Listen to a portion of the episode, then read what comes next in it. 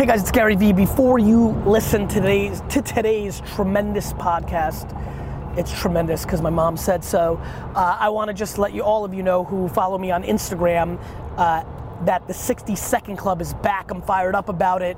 Uh, if you if you don't know what I'm talking about, a couple posts ago, go to my Instagram. You'll see me pointing to the triple dots in the top right corner.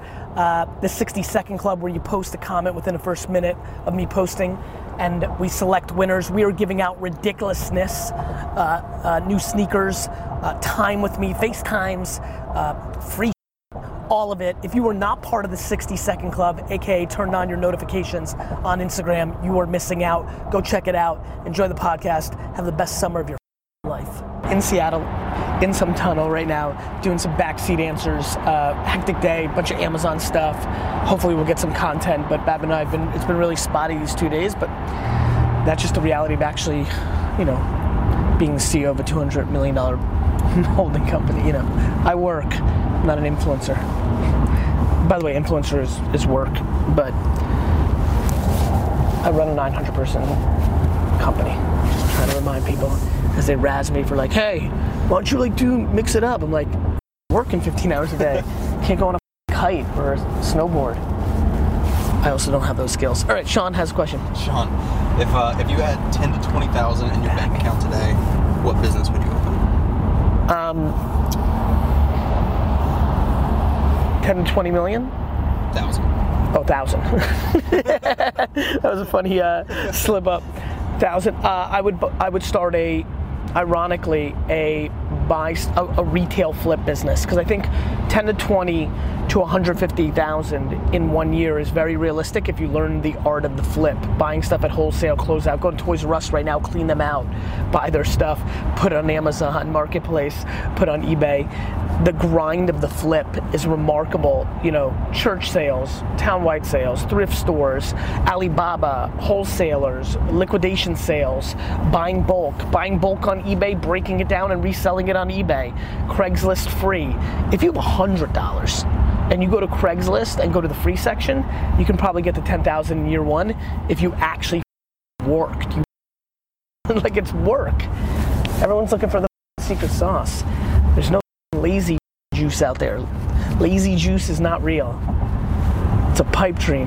No passive income. Gotta work. All right, got a question from Garrett. It's a nerdy question. Okay, let's go nerdy. So go.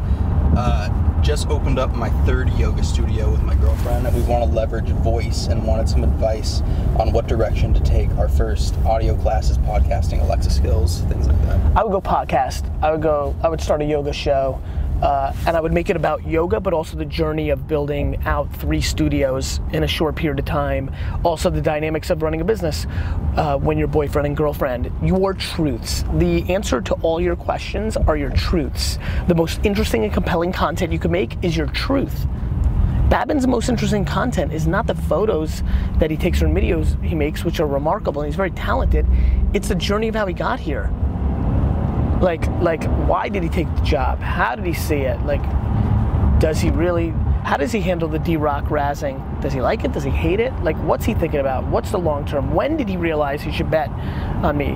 What's going on? Like how, how does it affect his personal life in his early 20s being this busy? Like who has he learned for, from besides me? What? How? Who wins at Vayner? Who loses at Vayner? What's Gary really about? Does he really act like that in real life? You know, what have you learned? Why is traveling fun? What do you do when you can't film with Like, the, your most interesting content is your truth. I think we hit this the other day. Like, my content's boring. I'm a businessman. I'm, I'm in meetings 15 hours a day. I'm in meetings 15 hours a day. Yes, uh, I'm entertaining charismatic, increasingly handsome. I get it. But none of that stuff is driving value. What's driving value is my ability to communicate what my day's about. And if you can figure that out, you're off to races. I mean, you know, successful show would be about somebody who is being lazy. Yo, here's my truth. I'm entitled. I suck. I just want to play video games. I think it's going to come to me naturally. like, you know, finding out what happens to Sally after she realizes that after a year of vlogging is the most interesting part. Your truth is undefeated. Who were your favorite rappers back in the day? Notorious B.I.G., the Fat Boys. Um, uh, I was I was a huge uh, Bone Thugs and Harmony fan. Um, Too Short, I love Too Short. Um, KRS-One. Um, uh, that's what stands out.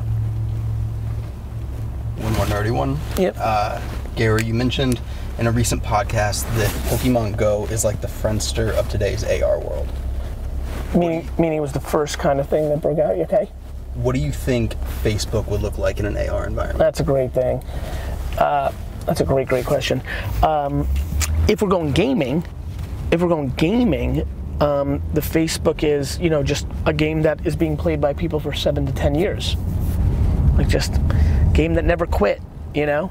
Um, but I think AR has a lot of other functionality besides gaming, and so a mapping, you know, a Google Map or an Apple Maps, uh, I think a startup, a Waze-like character could pop up around maps that were incentivized. Imagine you had a map app that was AR, that was super um, effective, got you to where you wanted, but every time you poked it to the real world, there were things going on that were good, right? So we're here at T-Mobile's campus right now.